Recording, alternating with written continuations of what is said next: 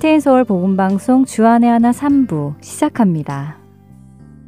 주안의 하나 3부에서는 2017년에 방송된 아브라함의 하나님과 내 마음의 묵상 그리고 은혜의 설교가 준비되어 있습니다.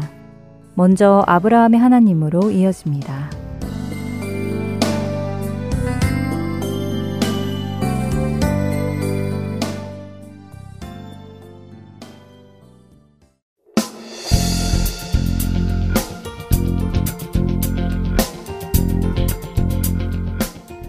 애청자 여러분 안녕하세요. 창세기를 통해 아브라함을 믿음의 조상으로 빚어가시는 하나님을 만나는 시간 아브라함의 하나님 진행의 최강덕입니다. 네, 여러분 안녕하세요. 강승규입니다. 어, 아브라함의 하나님 오늘이 마지막 시간입니다. 아 그렇습니다. 어, 하란에서 아브라함을 부르셨던 그 하나님의 음성을 따라 갈 바를 알지 못하고 신앙의 여정을 내디든 아브라함을 믿음의 조상다운 신실한 믿음의 사람으로 만들어 가신 하나님의 손길을 보아왔습니다. 네.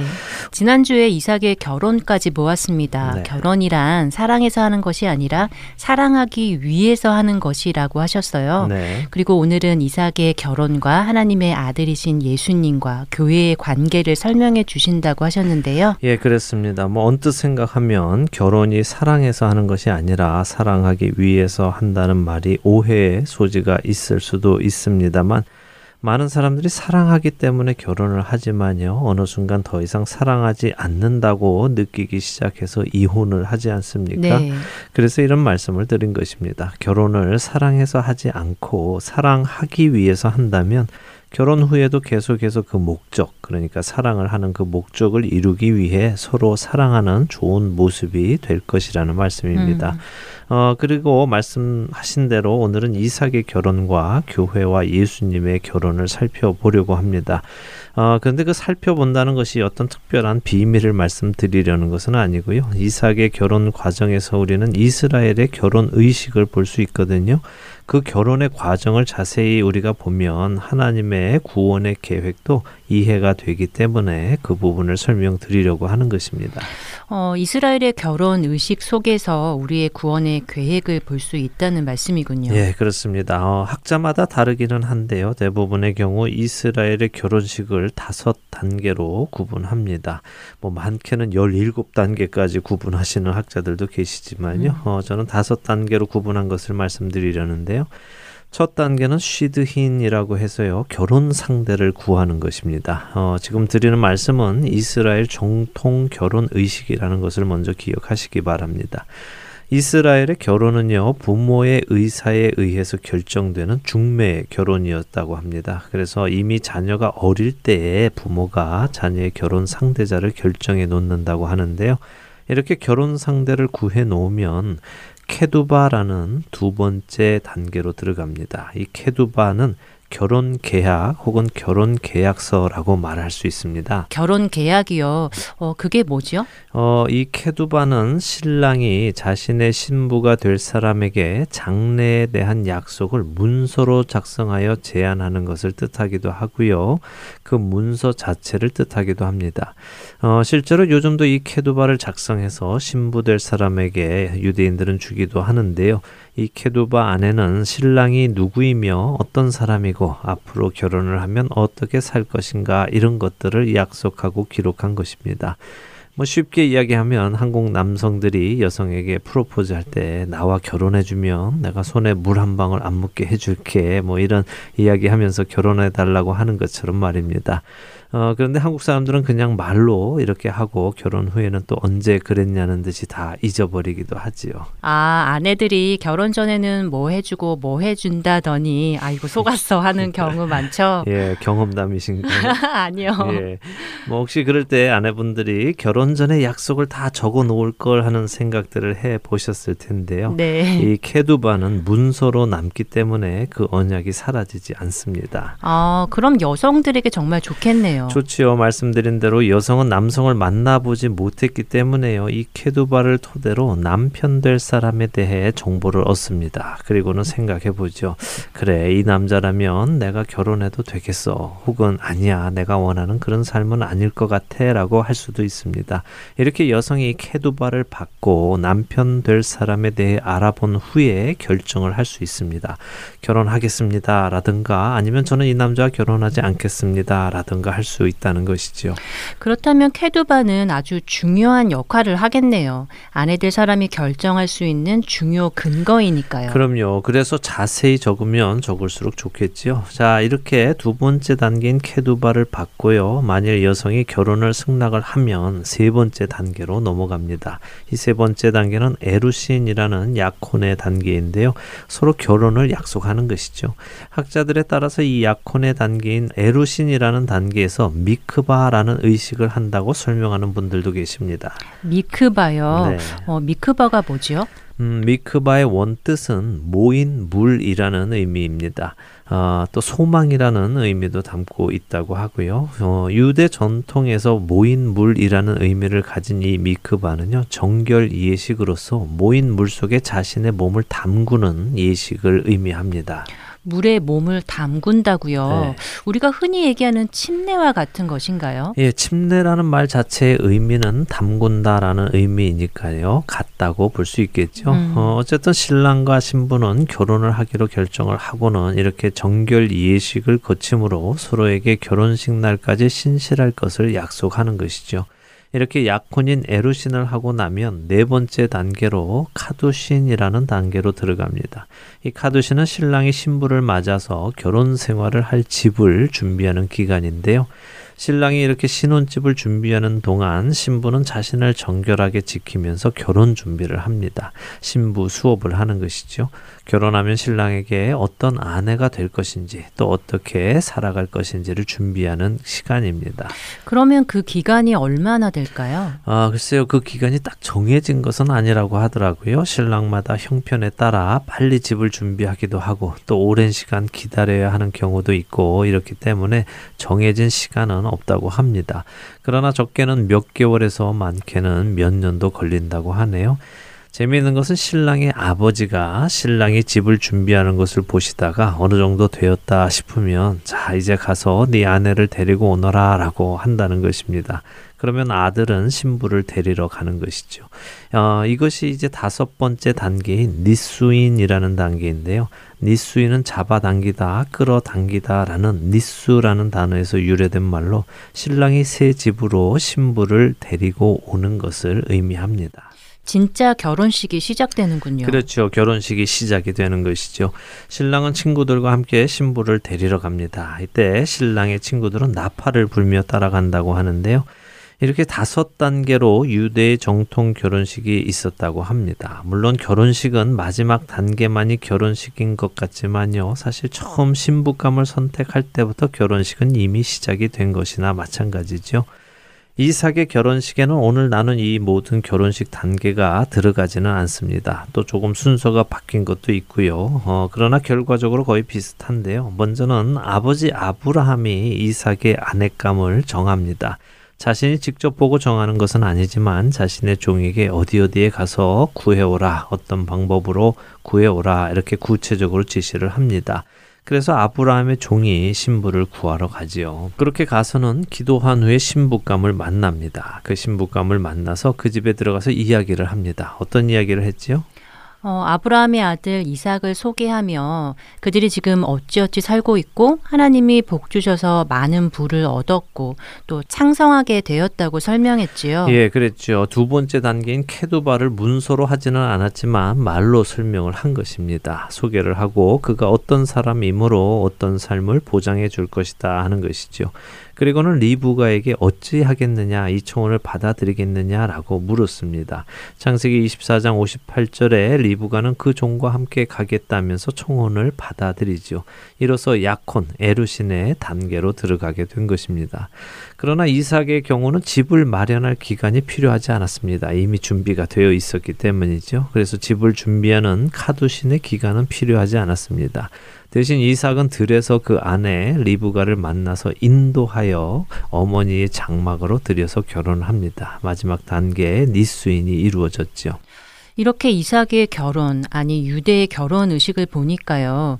시작에 말씀하신 대로 예수님과 교회의 관계가 너무 자연스럽게 연결이 되는 것 같습니다. 네, 그렇죠. 따로 설명을 드리지 않아도 될 만큼 자연스럽게 연결이 되지요. 네, 그러게 말입니다. 하나님께서 그 아들 예수 그리스도의 신부감인 교회를 세상에서 택하신 것부터 해서 신랑이 누구신지 소개하는 케두바의 단계도 그렇고 약혼한 후에 집을 준비하는 기간 그리고 결혼 결혼식까지 정말 너무 현재 교회의 모습과 꼭 같은 것 같아요. 예, 저도 처음에 이것을 공부하면서 참 깜짝 놀랐는데요. 어, 신랑이 누구신지 설명하고 그 신랑이 결혼을 하면 어떻게 해줄 것인지 약속을 적어 놓는 케두바가 결국은 우리의 성경이 아니겠습니까? 네. 예수님이 누구시고 그분을 우리의 신랑으로 모실 때 어떤 약속이 있는지 또 그분은 우리에게 어떻게 해주실 것인지를 성경이 말씀하고 계시죠. 그때 그 케두바를 읽은 사람 중에 그래 내가 이분과 영원한 삶을 살겠다라고 결정하는 사람은 그 약속을 받아들이고 약혼을 하는 것입니다. 이렇게 약속을 하면 우리는 또 세례를 받지요. 침례를 받습니다. 결혼식까지 서로에게 신실하겠다는 정결 약속을 하는 것입니다. 이렇게 약혼을 하면 신랑이신 예수님께서 아버지께로 가셔서 우리와 거하실 거처를 예비하시죠. 요한복음 14장 2절과 3절을 읽어 볼까요? 네. 내 아버지 집에 거할 곳이 많도다. 그렇지 않으면 너희에게 일렀으리라. 내가 너희를 위하여 거처를 예비하러 가노니 가서 너희를 위하여 거처를 예비하면 내가 다시 와서 너희를 내게로 영접하여 나 있는 곳에 너희도 있게 하리라. 네. 네, 바로 이 말씀이네요. 우리와 함께 하실 거처를 준비하러 가신 예수님 말입니다. 맞습니다. 이렇게 거처를 준비하러 가신 예수님을 기다리며 그분의 신부인 교회는 이 땅에서 신부 수업을 해야 합니다. 음. 약혼은 이미 결혼과 마찬가지의 영향력을 가지고 있기 때문에 이 땅에서 벌써 그분의 신부로 정결하게 살아가야 하며 신랑이신 그분이 좋아하는 것은 무엇인지, 그분의 성품은 어떤지, 어떻게 하면 내가 그분을 기쁘시게 할지 이런 것들을 공부하고 준비하고 또 훈련해 나가는 것이죠. 그리고 언젠가 하나님 아버지께서 아들아 이제 네 아내를 데리고 오너라 하시는 그 날이 되면 그분께서는 나팔 소리와 함께 그 신부인 교회를 데리러 이 땅에 다시 오실 것입니다. 그리고 그분과 교회는 새 예루살렘 집에 들어가서 영원하고도 행복한 생활을 할 것이고요. 이것이 그분의 결혼 계약서인 성경에 적혀 있는 내용입니다. 그래서 성경을 읽는 것이 중요합니다. 안타까운 것은 우리 시대의 많은 성도들이 미래에 대해 모른다는 것입니다. 뭐 모른다기보다 관심이 없어 보입니다. 예수님과의 결혼 이유에 대한 관심이 없다는 말씀이지요. 예, 바로 그 말씀인데요. 이 시대의 성도들은 일단 결혼만 하자. 그 다음은 뭐 좋은 게 있겠지 해서 예수님의 청혼을 받아들이는 경우가 많은 것 같습니다. 음. 그러나 예수님과의 혼인은 그런 감정으로 하는 것이 아닙니다. 제가 결혼식에 대해 말씀드렸죠. 사랑해서 하는 것이 아니라 사랑하기 위해서 하는 것이라고요. 어, 예수님은 우리를 사랑하시기로 하셨습니다. 그래서 그분은 우리를 위해 목숨까지 내어 주셨습니다. 그리고 우리에게도 같은 사랑을 요구하시죠. 네 마음을 다하고 뜻을 다하고 힘을 다해서 사랑하라고 하십니다. 또 누가복음 14장 28절에서 33절에 예수님은 비유를 드시며 예수님을 따르기에 앞서 잘 계산해 보고 또 잘 헤아려서 결정하라고 하십니다. 그냥 무턱대고 하는 것이 아니라 잘 생각해 보고 내가 무엇을 버리고 무엇을 얻나, 또 내가 예수님을 얻기 위해서는 무엇을 버려야 하나, 이런 것들을 잘 생각해 보고 계산해 보아서 충분한 가치가 있다고 생각될 때 결정하라고 하시죠. 우리 시대의 성도들이 성경을 깊이 보아야 합니다. 깊이 볼수록 우리는 계산을 정확하게 할 수 있기 때문입니다. 무엇을 얻고 무엇을 버리는가 하는 계산 말이군요. 그렇죠. 그리고 그렇게 깊이 계산한 후에 한 결정은 후회가 없는 결정입니다. 자칫하면 아휴 내가 이럴 줄 모르고 이 길을 택했네 차라리 옛날이 좋았는데 이런 후회가 없다는 말씀입니다 참되신 신랑이신 그분을 택하고요 그분과 연합하는 날까지 이 땅에서 소망 안에서 참고 견디며 기쁨으로 그날을 기다릴 수 있는 것입니다 이스라엘의 결혼 의식을 보니 정말 우리의 구원의 단계를 하나하나 보게 된 것 같습니다. 우리 각자가 다시 신랑 되시는 예수님을 생각해 보고 우리에게 주신 약속의 결혼 계약서인 성경을 확인해 보고 우리의 마음을 바로 잡아보는 시간이 있으면 좋겠네요. 예, 그럴 수 있기를 바랍니다. 자, 이렇게 창세기 24장을 마치고요. 우리는 25장으로 넘어갑니다. 25장을 보면 아브라함이 후처를 만든 것으로 시작하지요. 구두라라는 후처이지요. 네. 저는 이 부분이 늘 좀 이해가 안 가더라고요. 음. 아브라함이 그냥 혼자 살았으면 좋았을 텐데 하는 아쉬움이 있습니다. 예, 뭐 그랬었으면 아름다운 로맨스로 남았겠지요. 아브라함과 사라의. 어, 네. 하지만 뭐 어떤 이유인지는 모르겠지만 어쨌든 아브라함은 후처를 맞았습니다. 하나님께서는 사람이 혼자 사는 것이 좋지 않다고 창세기 2장 18절에서 말씀하셨으니 그런 이유에서였을 수도 있겠지요. 사라가 죽었을 때 아브라함은 137세였습니다. 그런 아브라함이 175세에 죽지요. 그러니 상처하고도 38년이라는 세월을 더 살아야 했습니다. 혼자 살기에 적지 않은 시간입니다. 그리고 또 다른 이유는 창세기 17장 4절에서 하나님께서는 아브라함에게 너는 여러 민족의 아버지가 될 것이다 라고 하셨습니다. 지금까지 아브라함은 이스마엘과 이삭 이렇게 둘의 아버지가 되었죠. 하지만 후처인 구드라를 통해 아브라함은 시무란, 욕산, 무단, 미디안, 이스박과 수아 이렇게 여섯 자녀를 낳았고요. 이들로 인해 열세 민족이 나옵니다. 하나님의 말씀 그대로 아브라함은 여러 민족의 아버지가 되지요.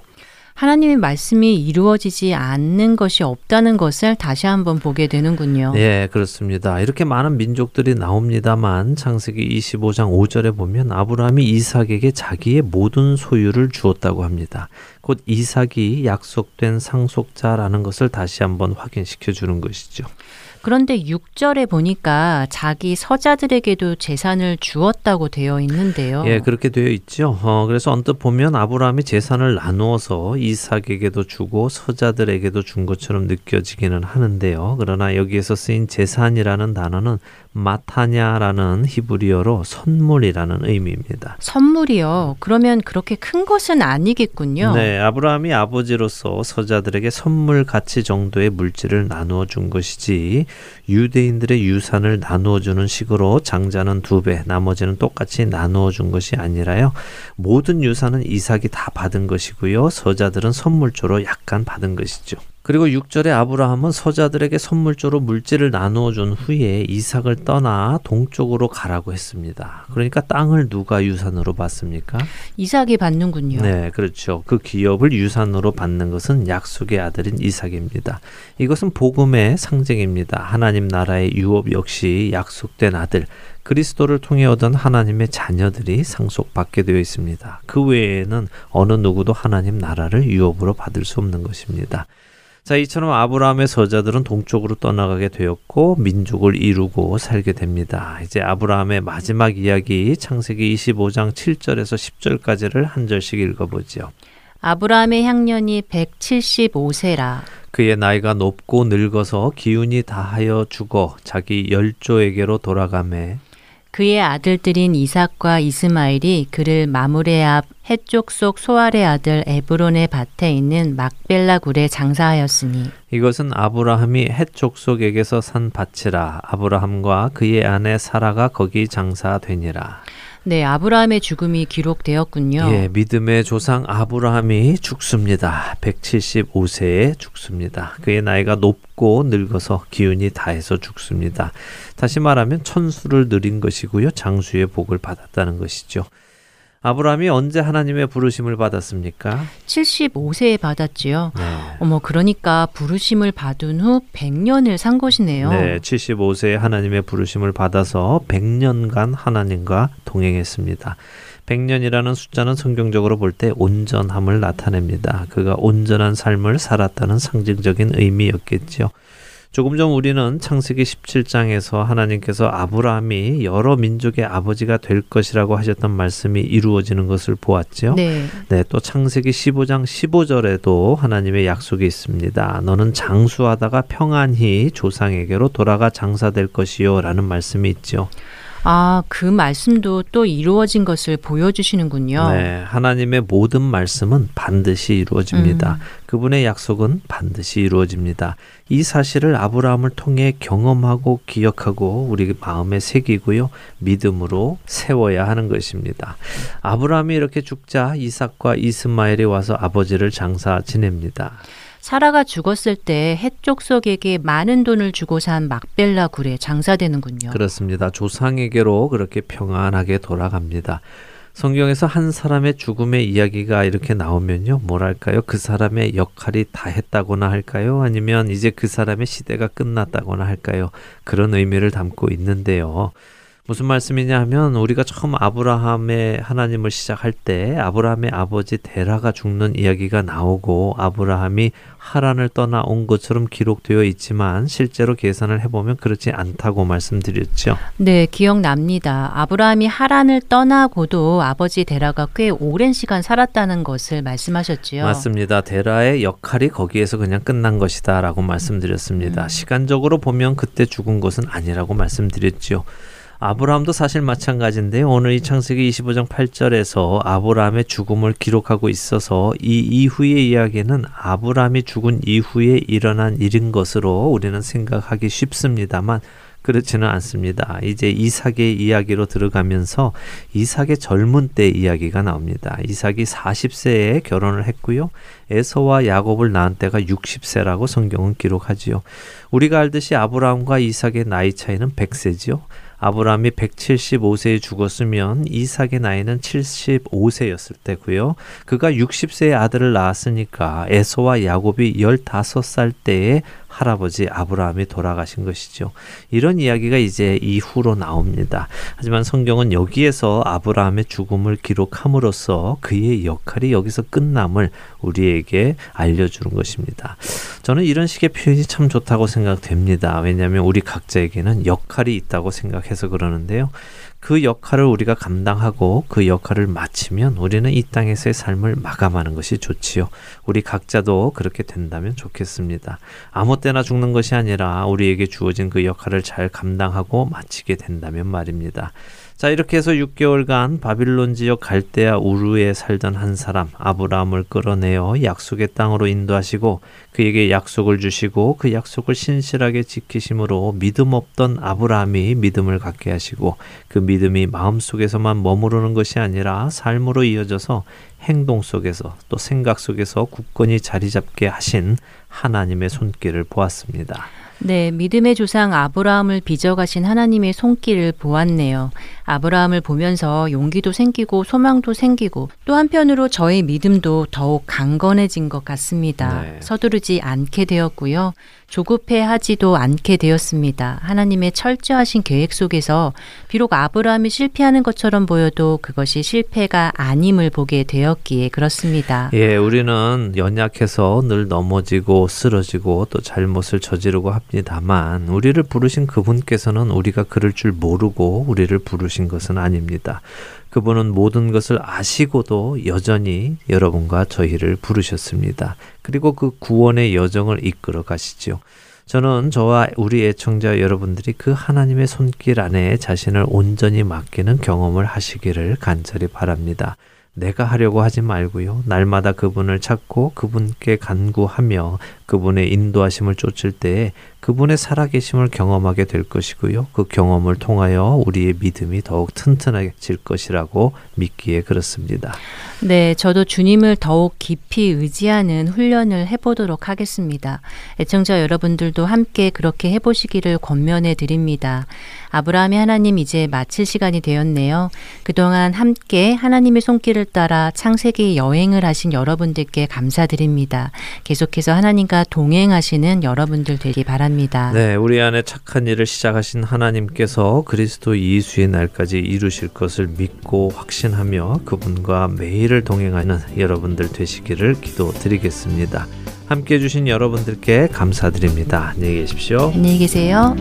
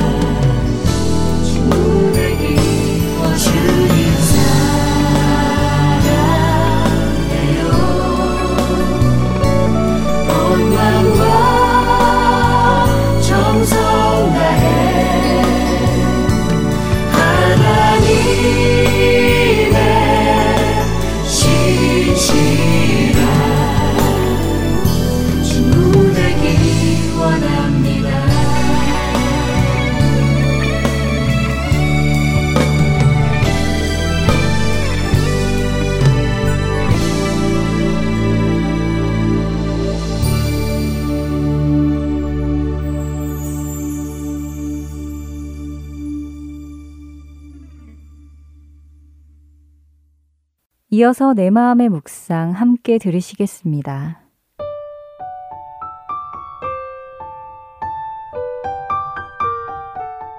할텔 서울 복음방송 애청자 여러분, 우리는 하루에도 수없이 많은 결정을 내리면서 삽니다.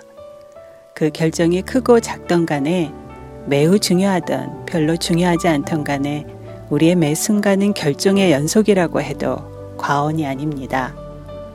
그런데 이처럼 많은 결정의 순간들 속에서 여러분은 무엇을 기준으로 그 결정을 내리시나요?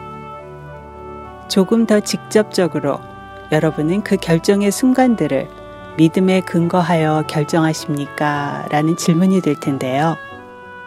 갈라디아서 4장 3절은 이와 같이 우리도 어렸을 때에 이 세상의 초등학문 아래에 있어서 종노릇 하였더니 라고 말씀하십니다. 갈라디아서에서 말씀하시는 이 세상의 초등 학문에 대해서 여러분 생각해 보신 적 있으십니까? 세번역 성경은 이 세상의 초등 학문을 세상의 유치한 교훈 아래라고 번역했고요. 공동 번역 성경은 자연 숭배에 얽매여 종노릇하고 있다고 번역하고 있습니다.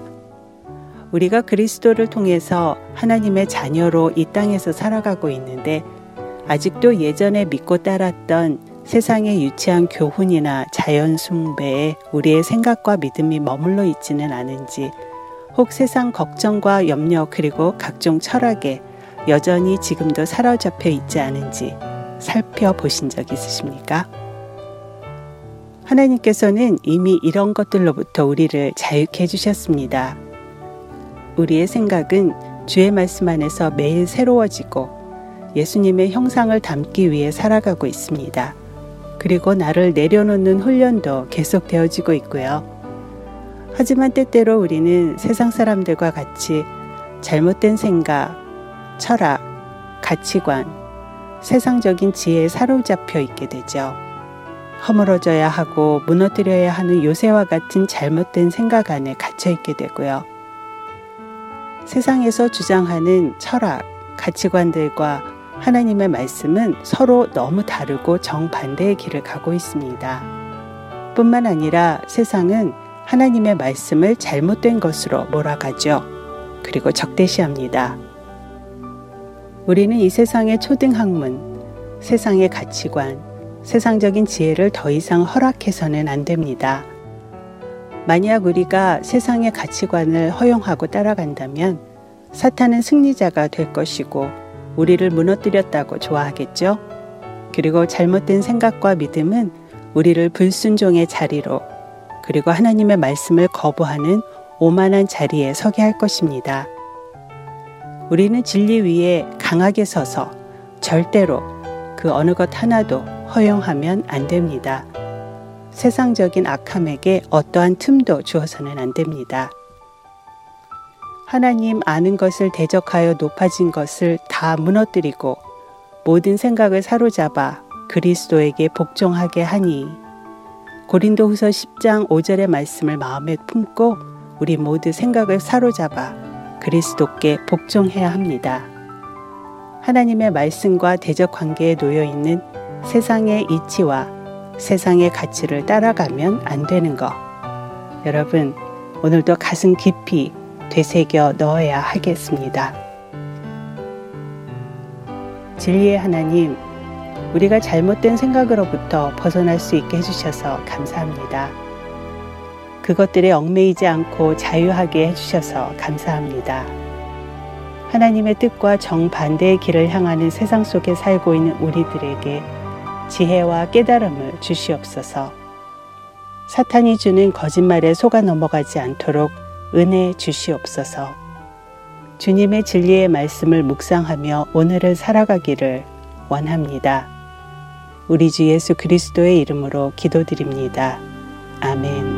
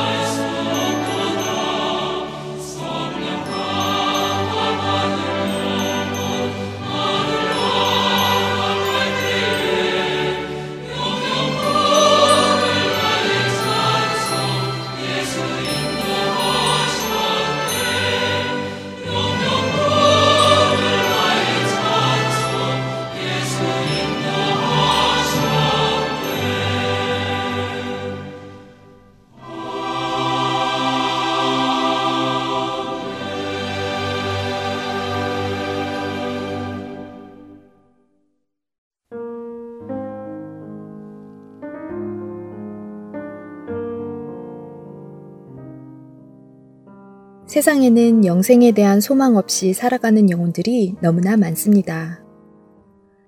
하트앤 서울 복음 방송은 절망 가운데 살아가고 있는 이들에게 진정한 소망이신 예수님을 전하는 메신저입니다. 열방에 흩어져 길을 잃고 소망 없이 살아가고 있는 영혼들에게 예수 그리스도의 생명을 전합니다.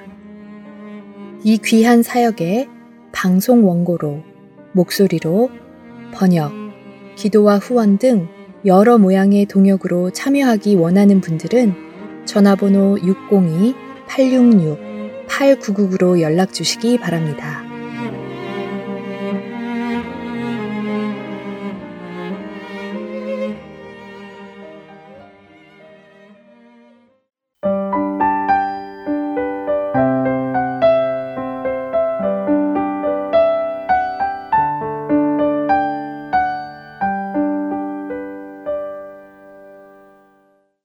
은혜의 설교 말씀으로 이어드립니다. 오늘은 졸지아 아틀란타 한비전 교회 이호셉 목사님께서 출애굽기 16장 11절에서 23절의 본문으로 하늘에서 내리는 양식이라는 제목의 말씀 전해 주십니다. 은혜의 시간 되시길 바랍니다.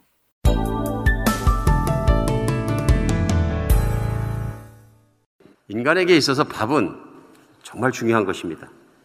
밥 없이는 살 수 없습니다.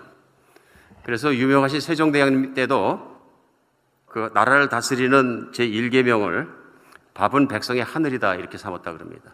가뭄이 들어서 농경사회에서 밥을 먹는 것이 정, 국민들이, 백성들이 힘들어졌을 때 어, 세종대왕 경혜루 옆에 초가집을 짓고 자신도 먹는 것을 검소하게 제한해 가면서 백성들의 고통을 같이 했다 하는 역사 기록이 있다 합니다.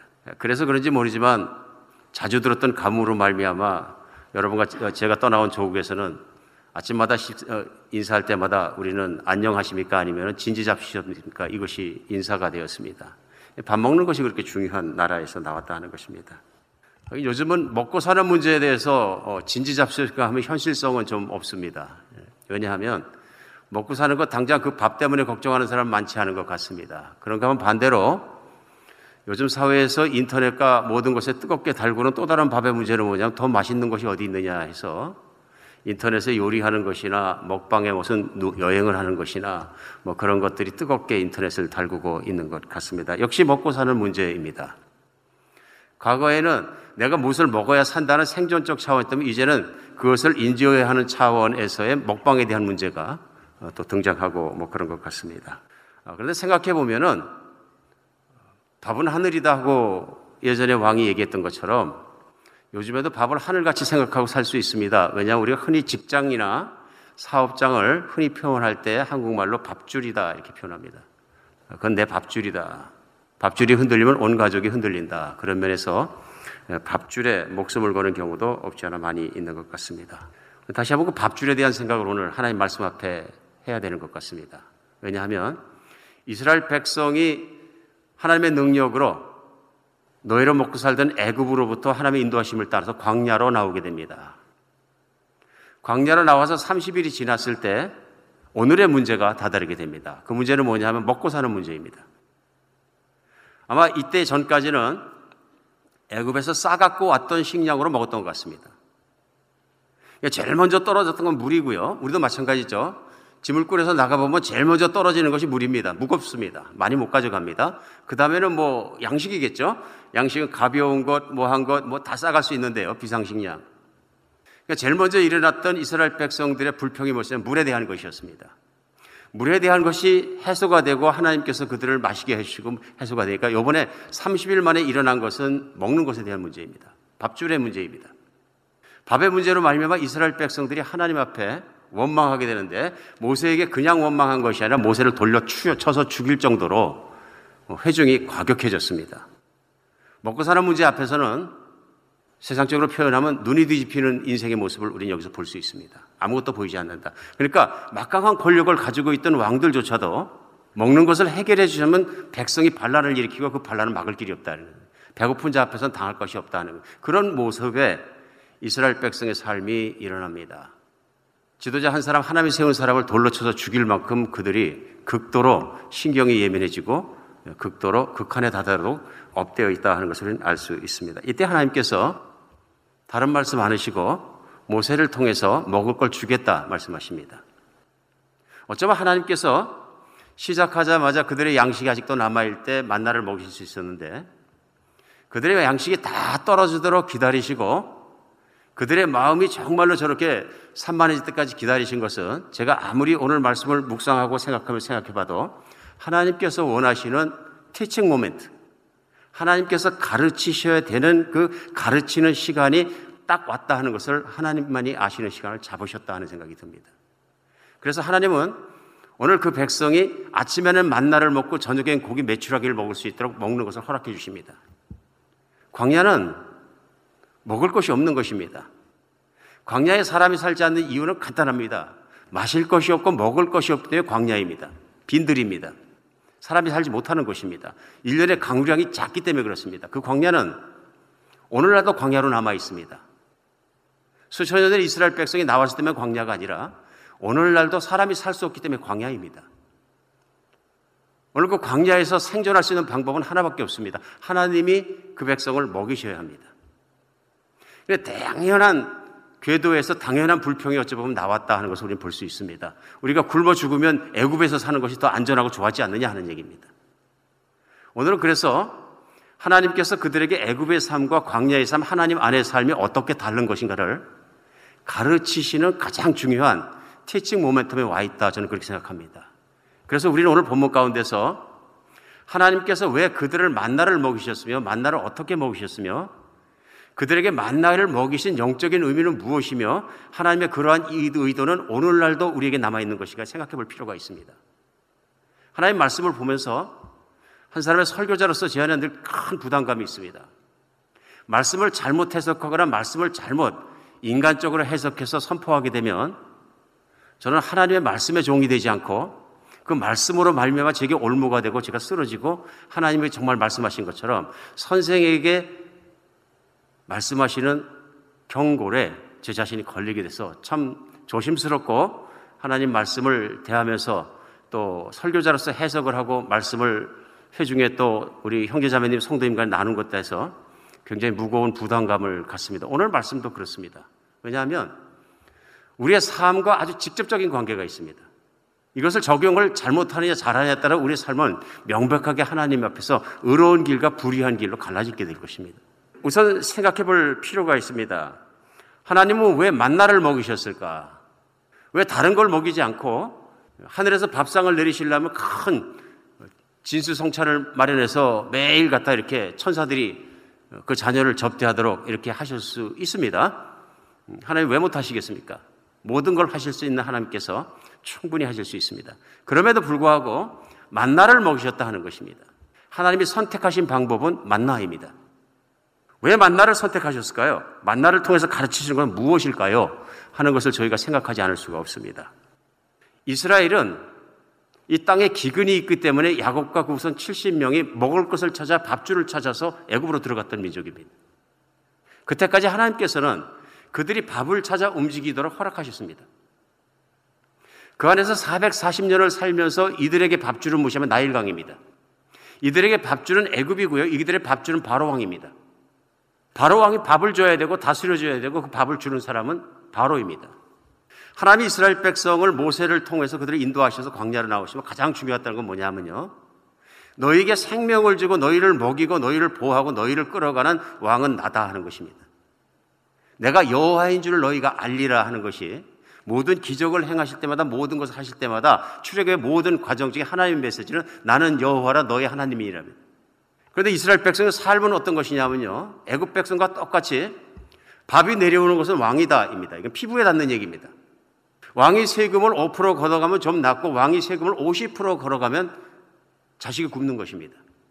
그것을 결정하는 것은 왕이고 그 다음에 기근이 들었을 때 왕이 내탕고에 있는 모든 것을 내줘서 자기의 것으로 백성을 먹이면 기근이 지나갈 것이고 왕이 내주지 않으면 절반은 죽을 수도 있습니다. 이 모든 생사권을 쥐고 있고 그것을 움직이는 것은 애굽의 왕이었습니다. 그러므로 그것이 히브리 사람이라 할지라도 그들이 바라보는 것은 왕의 입입니다. 그 다음에 노예 생활할 때는 말할 필요도 없습니다. 왕의 말 한마디면 죽기도 하고 살기도 하는 그 권세 밑에서 그들은 자신이 말하지 않는 사이에 훈련됐던 것입니다. 왕은 우리의 밥줄이다. 하나님은 그것을 끊으십니다.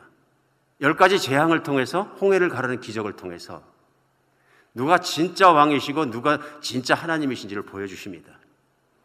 그래서 출애굽기 15장에서는 그들이 홍해를 가르고 나왔을 때 하나님을 찬양할 때 찬송할지로다 하나님은 정말 만왕의 왕이로시다. 우리의 대장이시로다. 전쟁의 왕이시로다. 막 찬양하는 것입니다. 바로가 아니고 하나님이시다. 그 신앙의 고백인 거죠. 그런데 문제가 해결되지 않았습니다. 뭐냐? 광야는 먹을 것이 없는 것입니다. 오늘 본문은 16장 속에 15장은 찬양하는 장입니다. 그렇죠? 하나님의 이기심을 모든 걸 찬양하고 16장 넘어오자마자 먹는 것 문제가 생깁니다. 바로가 아니라 하나님이 진짜로 우리의 주인이시라는 것까지 고백은 됐는데 먹는 문제 앞에서는 바로 무슨 얘기냐면 우리 애굽에서 살 때가 더 좋았다 이렇게 얘기합니다. 애굽에서 고기 까마 앞에서 고기 얻어 먹을 때 바로의 고기를 먹을 때 참 좋았다. 하나님이 아니라 바로가 더 좋다 이런 얘기입니다. 무서운 얘기죠. 먹는 것 앞에서 연약하게 푹 쓰러져 버린 이스라엘 백성의 모습을 볼 수 있습니다. 오늘 하나님께서는 아니다 내가 먹이겠다 말씀하시고 주신 음식이 만나입니다. 근데 만나는 특징이 있습니다. 특징이 있는 게 뭐냐 하면요. 많이 걷어도 그 다음날 먹지 못합니다. 신기한 음식입니다. 아침에 진사면이 이슬처럼 내리는데 그걸 주워 모아야 하고요. 노동이 필요합니다. 우리 만나는 그냥 주어졌다 그러지만 인간의 노동을 수반하지 않는 건 아니고요. 하루에 적당한 만큼 일을 해야 됩니다. 그런데 그만큼 먹습니다. 그만큼 먹고요. 뭐 하나도 소용이 없습니다.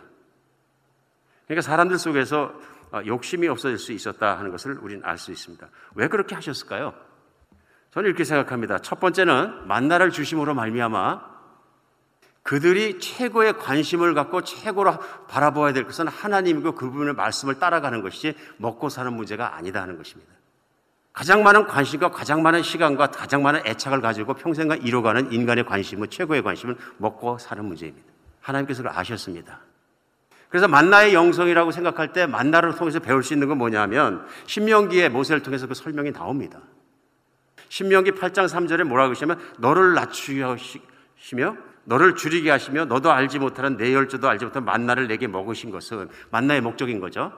사람이 떡으로만 사는 것이 아니라 여호와 입에서 나오는 모든 말씀으로 사는 줄 내가 알게 하려 하심이라. 이게 목적입니다. 전 굳게 믿습니다. 하나님이 이스라엘 백성을 가르치셔야 됐던 건 뭐냐 하면 먹고 사는 문제에 올인한 그들에게 눈을 돌려 하나님을 바라보고 하나님 말씀을 따라 사는 것이 영원한 복과 하나님이 주신 모든 복들이 흘러나오는 길인 것을 깨닫게 하신 것입니다. 먹고 사는 문제로부터 자유하게 풀어주시는 것입니다. 인생이 먹고 사는 문제로 모든 게 붙잡혀 있는 것은 아직 영적으로 하나님을 알지 못하고 하나님 안에 사는 자유함을 모르기 때문에 거기에 붙잡혀 있는 것입니다. 내 욕망의 세상의 모든 것에 욕구에 딱 붙잡혀 있는 것입니다. 그럼 하나님 따라갈 수가 없습니다. 따라갈 수 없다는 얘기는 하나님 말씀대로 살지 못합니다. 내가 그런 먹고 사는 문제에 자유하고 하나님께 그 모든 걸 의지하고 맡기지 않았으면서 나는 하나님 말씀을 다 순종할 수 있는 이건 거짓말입니다. 하나님 말씀에 순종하고 사는 것이 넘버원입니다. 그 다음에 먹고 사는 것은 그 다음입니다. 먼저 그 나라와 의를 구하라. 그리하면 먹고 사는 이 모든 것이 너에게 넘치리라. 순서가 바뀌는 것입니다. 세상은 자연스럽게 순서 넘버원이 먹고 사는 문제, 밥줄의 문제입니다. 관심의 남바완도 그것이고요. 하나님 말씀은 떡 때문에 하나님을 배신하지 말라 그러시는 거예요. 하나님을 향한 배신은 그것입니다. 하나님보다 떡을 더 중요하게 생각하고 더 많은 시간을 들이고 더 많은 공을 들이고 더 많은 일을 하는 것입니다. 오늘날도 우리가 착각에 빠지기 쉬운 것들이 하나가 그것입니다. 하나님이 밥을 주셨다기보다는 내가 열심히 해서 어, 집도 사서 재테크 잘해서 값이 올라가고 내가 주식도 해서 또 몇 배 올라가고 내가 또 이렇게 열심히 해가지고 또 상사에게 잘못 진급도 하고 이럭저럭 살다 보니까 나이가 먹고 이제 평생 죽을 때까지 먹고 살고 남을 것만큼 내가 했으니 먹고 놀고 즐기면 다 내가 한 것이지 무슨 하나님이라고 생각할 수 있을까? 심지어는 믿는 사람들도 그런 생각할 수 있습니다. 왜냐하면 먹고 사는 문제에 붙잡혔기 때문에 그렇습니다. 내가 먹고 사는 문제가 남바 완일 때는 그 다음에 오는 게 뭐냐면 내가 보입니다. 내가 투자했기 때문에 내가 잘했기 때문에 판단이 옳았기 때문에 지혜로웠기 때문에 능력이 있기 때문에 열심히 살았기 때문에 내 여기까지 온 거야. 이건 하나님의 가르침에 정반대로 가기 시작합니다. 이스라엘 백성을 가나안 땅에 바로 집어넣으셔서 가나안 땅에서 나오는 적과 꿀로 먹일 수 있었습니다. 일주일이면. 왜 하나님은 40년간 이스라엘 백성을 광야에서 뺑뺑이를 돌리셨을까요? 먹고 사는 것과 하나님 사이 선택하는 40년이 있었습니다. 그들은 40년간 줄기차게 한 번도 바뀌지 않고 많은 사람들이 절대 다수가 먹고 사는 걸 부르짖었습니다. 오늘 말씀이 중요한 것은 뭐냐면 오늘을 살아가는 저희에게 답변을 주십니다. 이런 어려운 질문들에 대해서. 50대 50 부자가 돼도 부자가 안 돼도 혹은 부자가 되는데도 50%는 잘하면 칭찬받을 수 있고 한쪽에는 저주받을 수도 있습니다. 그 말씀은 무엇이냐면요. 하나님 말씀을 이해해야 되는 것입니다. 여기서 기준이 만나에 대한 기준입니다. 하나님이 이스라엘 백성에 가르치기 원하시는 것은 사람이 떡으로만 사는 것이 아니라 하나님 말씀으로 사는 것. 내 인생에 가장 중요하고 내가 가장 추구하고 가장 따르고 지금까지 이루어진 것은 하나님을 찬양하고 하나님을 따르고 그 말씀이 이루어진 그 삶을 위해서 내가 모든 관심과 모든 걸 가지고 살아오는데 부자가 됐다면 잘된 부자입니다. 그러면 하나님 말씀을 따라서 그 돈을 썼을 것입니다.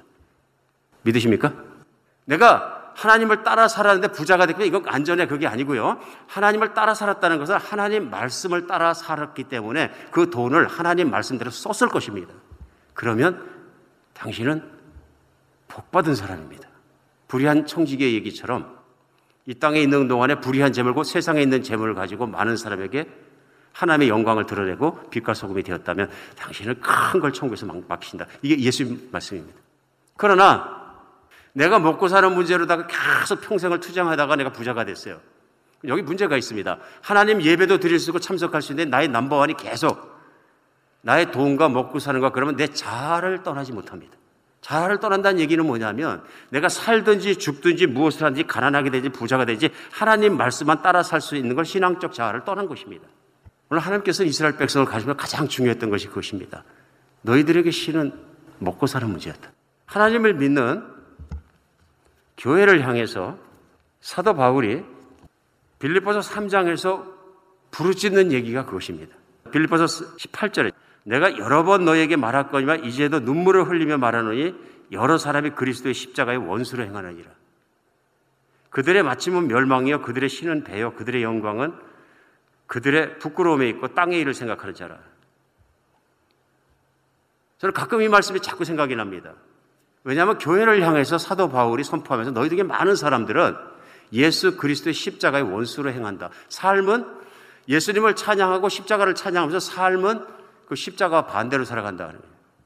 빌보서 3장 말씀 뭐냐면요. 예수 그리스도 십자가에 못 박혀 돌아가신 것은 너희가 배불르고 부자가 되고 욕망을 갖고 모든 것을 채우고 거기에 있지 않고 그것 때문에 하나님의 아들 십자가에 못 박고 목숨을 바치셨겠냐 그냥 죽으면 되지 그러면 하나님의 뜻은 그런 삶으로부터 돌이켜서 이제는 먹고 사는 문제가 아니라 하나님을 찬양하고 하나님을 따라가고 내가 정말 배고파지고 심지어는 힘들고 순교하기까지라도 하나님 말씀을 따라가는 그 삶을 삶으로 영원한 복락을 누리게 하기 위해서 그 일하고 예수님의 모범을 보이시고 십자가 못 박히시고 부활하시고 천국의 보좌에 앉아서 우리를 쳐다보시고 기다리고 계시지 않느냐 이것이 논리입니다. 이게 복음이고 이게 믿음이다 하는 것이죠. 하나님은 이것을 바라십니다. 오늘도. 오늘 부자가 되는 것은 나쁜 것입니까? 이것에 대한 질문이 해소되는 시간이 되었으면 좋겠습니다. 중요한 것은 하나님이 넘버원이고 하나님 말씀 따라 사는 것이 내 관심이 1번입니까? 아니면 먹고 사는 문제입니까? 여기서 답이 나옵니다. 세상으로부터, 욕망으로부터, 잘못된 것에 안정감을 내가 두고 살다면 그것으로부터, 돈의 우상으로부터 내 배로부터 하나님께로 돌아서는 주일이 되었으면 좋겠습니다. 사도 바울 빌보서 4장 12절 말씀처럼 나는 비천에도 처할 줄 알고 풍부에도 처할 줄 알아 모든 일과 배부름과 배고픔과 풍부한 궁핍에도 처할 줄 아는 일체의 비결을 배웠노라. 그것은 하나님 중심으로 살아갈 때 하나님의 말씀을 따라가는 순종을 중심으로 살아갈 때 하나님으로 배부르다고 생각했을 때 얼마를 주시든 어떻게 주시든 그것에 자유로운 것. 과거에는 내가 그것에 붙들려 가지고 잘 살면 좋고 못 살면 내가 고기가 떨어지고 했는데 이제 그런 것이 아니고 하나님으로 말미암아 승리하는 삶에 대해서 선포하는 것을 볼 수 있습니다. 두 번째, 만나의 영성이 우리에게 가르쳐 주는 건 뭐냐면 나눔의 영성입니다. 독식이 없습니다. 누가 한 사람이 만나를 다 거두어 갈 수도 없고 거두어 가지도 않습니다. 여기에 철저한 가르침이 있습니다. 먹는 것만 문제가 아니라 먹는 것과 재물의 가장 큰 의미는 무엇이냐면 나누어 갖는 것입니다. 하나님의 사랑과 이 모든 것이 나타나야 합니다. 그래서 신약 성경에서도 사도행전이 시작되자마자 성도들과 세상 사람들의 가장 큰 차이는 무엇이냐면요. 재물을 갖다 놓고 나누어 서서 핍절한 자가 없었다 하는 것입니다. 오늘 만나도 뭐냐면요. 다 같이 거두니까 핍절한 자가 없다. 무슨 얘기예요? 더 필요한 자가 없더라 하는 것입니다. 이게 하나님이 원하시는 재물을 대하는 태도에 가르치시기 원하시는 것입니다. 하나님을 믿는 그리스도인들과 세상인들의 차이점은 뭐냐면요. 재물을 다루는 태도에서 나옵니다. 그리스도인들에게 재물은 내가 먹고 마시고 잘 만한 자족할 만한 것이 해결됐으면 나머지를 나눌 수 있어야 된다 하는 것을 예수님께서도 가르치고 끊임없이 가르치시는 걸 볼 수 있습니다. 예수님은 교회되는 교인들의 배를 불리시고 부자로 살게 하시고 누리게 하시고 교만해지라고 이 땅에서 오셔서 십자가에 못 박혀 돌아가신 게 아니다 하는 것입니다. 반대로 그러한 삶으로부터 돌아서서 너희는 세상과 빛과 소금이라. 세상의 빛과 소금이 되기 위해서는 다르게 살아야 되는데 세상 사람들은 가진 자가 높고 가진 자가 비치고 가진 자가 스타고 가진 자가 모든 그렇지만 하나님 나라 안에서는 그리스도 안에서는 그걸 가지고 섬기는 자가 참으로 하나님의 빛이다 하는 것을 가르치시는 것입니다. 오늘 하나님의 은혜 안에 우리 깨달아지는 여러분과 제가 됐으면 좋겠습니다. 첫 번째 것, 하나님의 말씀을 따라 살아가는 것, 그것이 내 먹고 사는 문제, 밥줄보다 중요해지지 않으면 두 번째 것도 이루지 않습니다. 나누지 못합니다. 내 욕심이 나를 놔주지 않습니다. 세 번째 게 있습니다. 막, 막, 만의 영성에. 그것은 무엇이냐 하면요. 우리 만나를 하나님께서 주심으로 발명하면서 쉴 때 쉴 줄 아는 사람으로 풀어주시는 것입니다. 오늘 본문 가운데 만나는 다른 나라 하루치만 있는데 주말 되면은 이틀째가 내려옵니다. 뜻은 한 가지입니다. 안식일날 쉬라는 것입니다. 6일간 일한 것입니다. 오전 내 거두어드려야 되고 요리해서 먹어야 되고 그런데 하나님께서 마지막 이틀은 썩지 않게 주십니다. 하루는 쉬라 그러신 거예요. 쉼, 레스트, 안식은 창세 때부터 하나님께서 정말로 중요시 하시는 하나님을 섬기는 사람들의 삶의 태도입니다. 그런데 첫 번째 항목, 하나님보다 먹고 사는 문제에 더 묶이고 자유함이 없고 붙잡히게 되면 잘 살고 더 많이 갖고 살기 위해서 휴식도 없습니다. 우리 어려운 시기에 1970년대부터 시작해서 한인들이 미국 나와서 열심히 일해서 자립한 것은 참 잘한 일입니다. 그러나 얼마나 많은 사람들이 1년 내내 휴일할 일 없이 살았습니까? 눈앞에 돈이 보이기 때문에 가게 하루 문 열어놓으면 돈이 얼만데? 1년은 따지면 별거 없음에도 불구하고 일주일에 한 번은 쉬는 것이 그렇게 힘들어서. 내가 하루를 쉬면은 옆에 가게 경쟁에서 밀리기 때문에 내가 하루를 안 버리면 1년에 너무 힘들어서 나는 안 되기 때문에.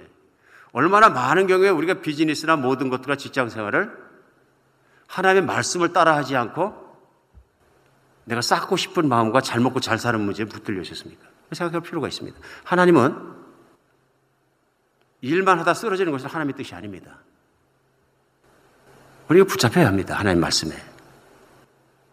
내가 자족함을 알고 작은 것 살 줄 아는 하나님의 지혜를 배우게 되면, 감사할 줄 알게 되면, 우리의 삶의 규모도 컨트롤할 수 있는 능력이 생긴다고 믿으십니다. 이것은 하나님께 의지하는 믿음에서 나오는 것이지, 다른 곳에 나오는 것이 아닙니다. 우리 과거에 내가 돈을 열심히 벌어서 일주일에 7일 동안 하루 24시간 안 돼도 한 14시간, 16시간씩 일하면서 자식을 좋은 동네에 살게 하시고 좋은 대학에 갈 수 있고 학원에도 보내고 이렇게 해주면 그것이 자식 사랑으로 생각한 적이 많이 있습니다. 자식에 필요한 것은 부모입니다. 사랑입니다. 신앙입니다.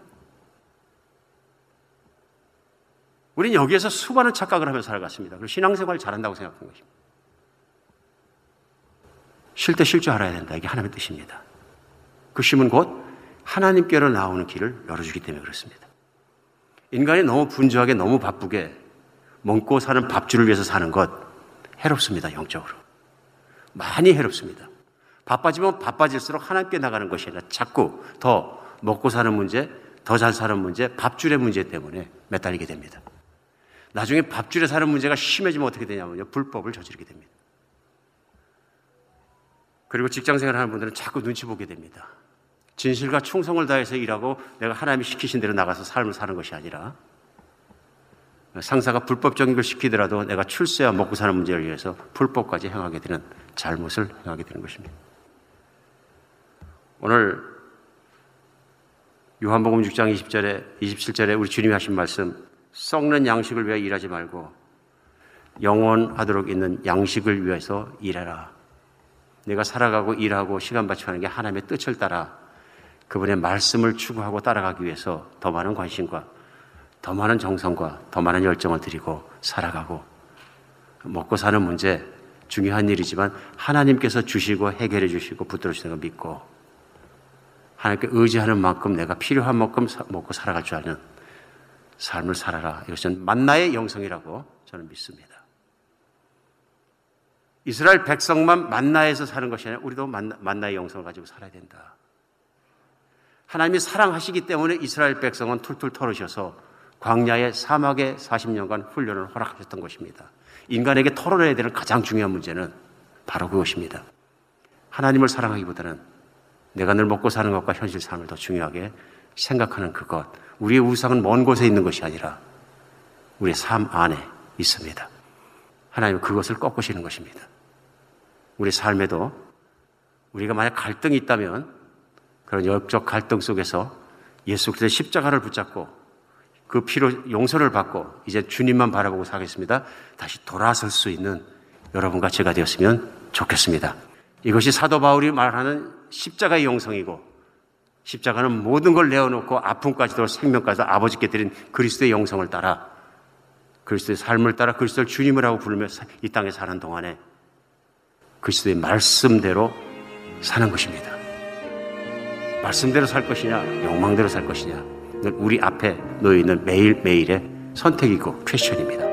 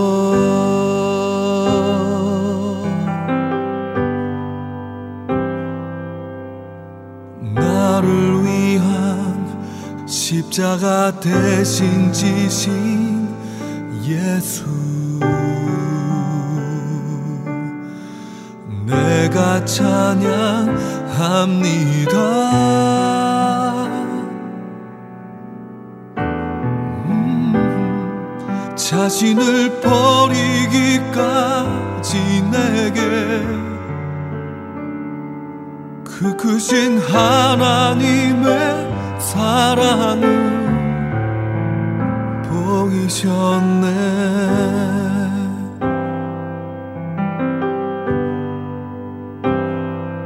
당신께 나의 마음을 쏟아놓고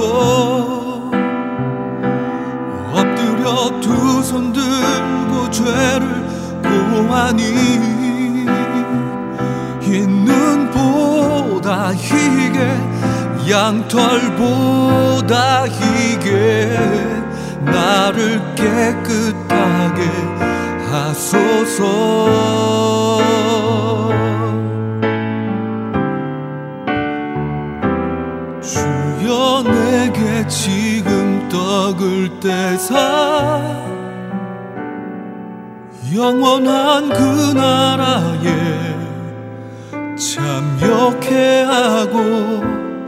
나와 더불어 먹으시사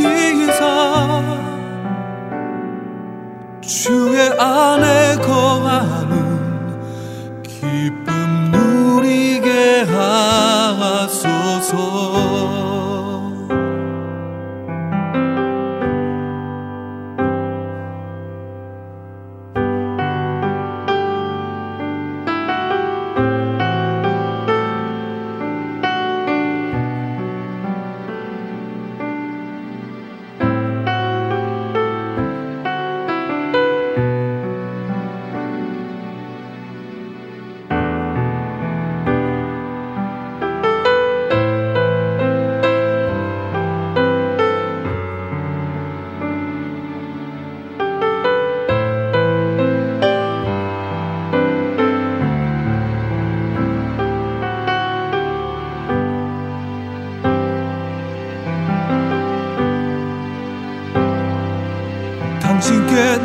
나의 마음을 쏟아놓고 엎드려 두 손 들고 죄를 고하니 흰 눈보다 희게 양털보다 희게 나를 깨끗하게 하소서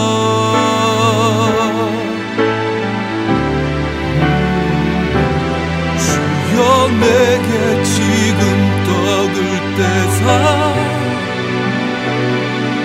영원한 그 나라에 참여케 하고 나와 더불어 먹으시사 주의 안에 거하는 기쁨 누리게 하소서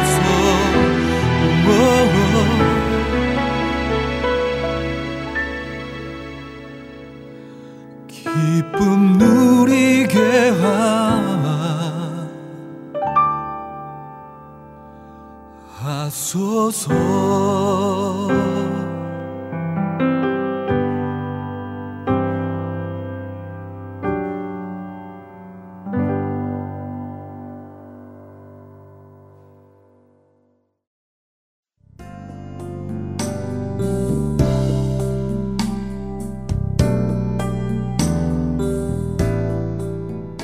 지금까지 주안의 하나 3부 청취해 주셔서 감사드립니다. 다른 방송들을 더 듣고 싶으신 분들은 홈페이지 www.할테인서울.org에서 특별 방송을 클릭하시면 들으실 수 있습니다.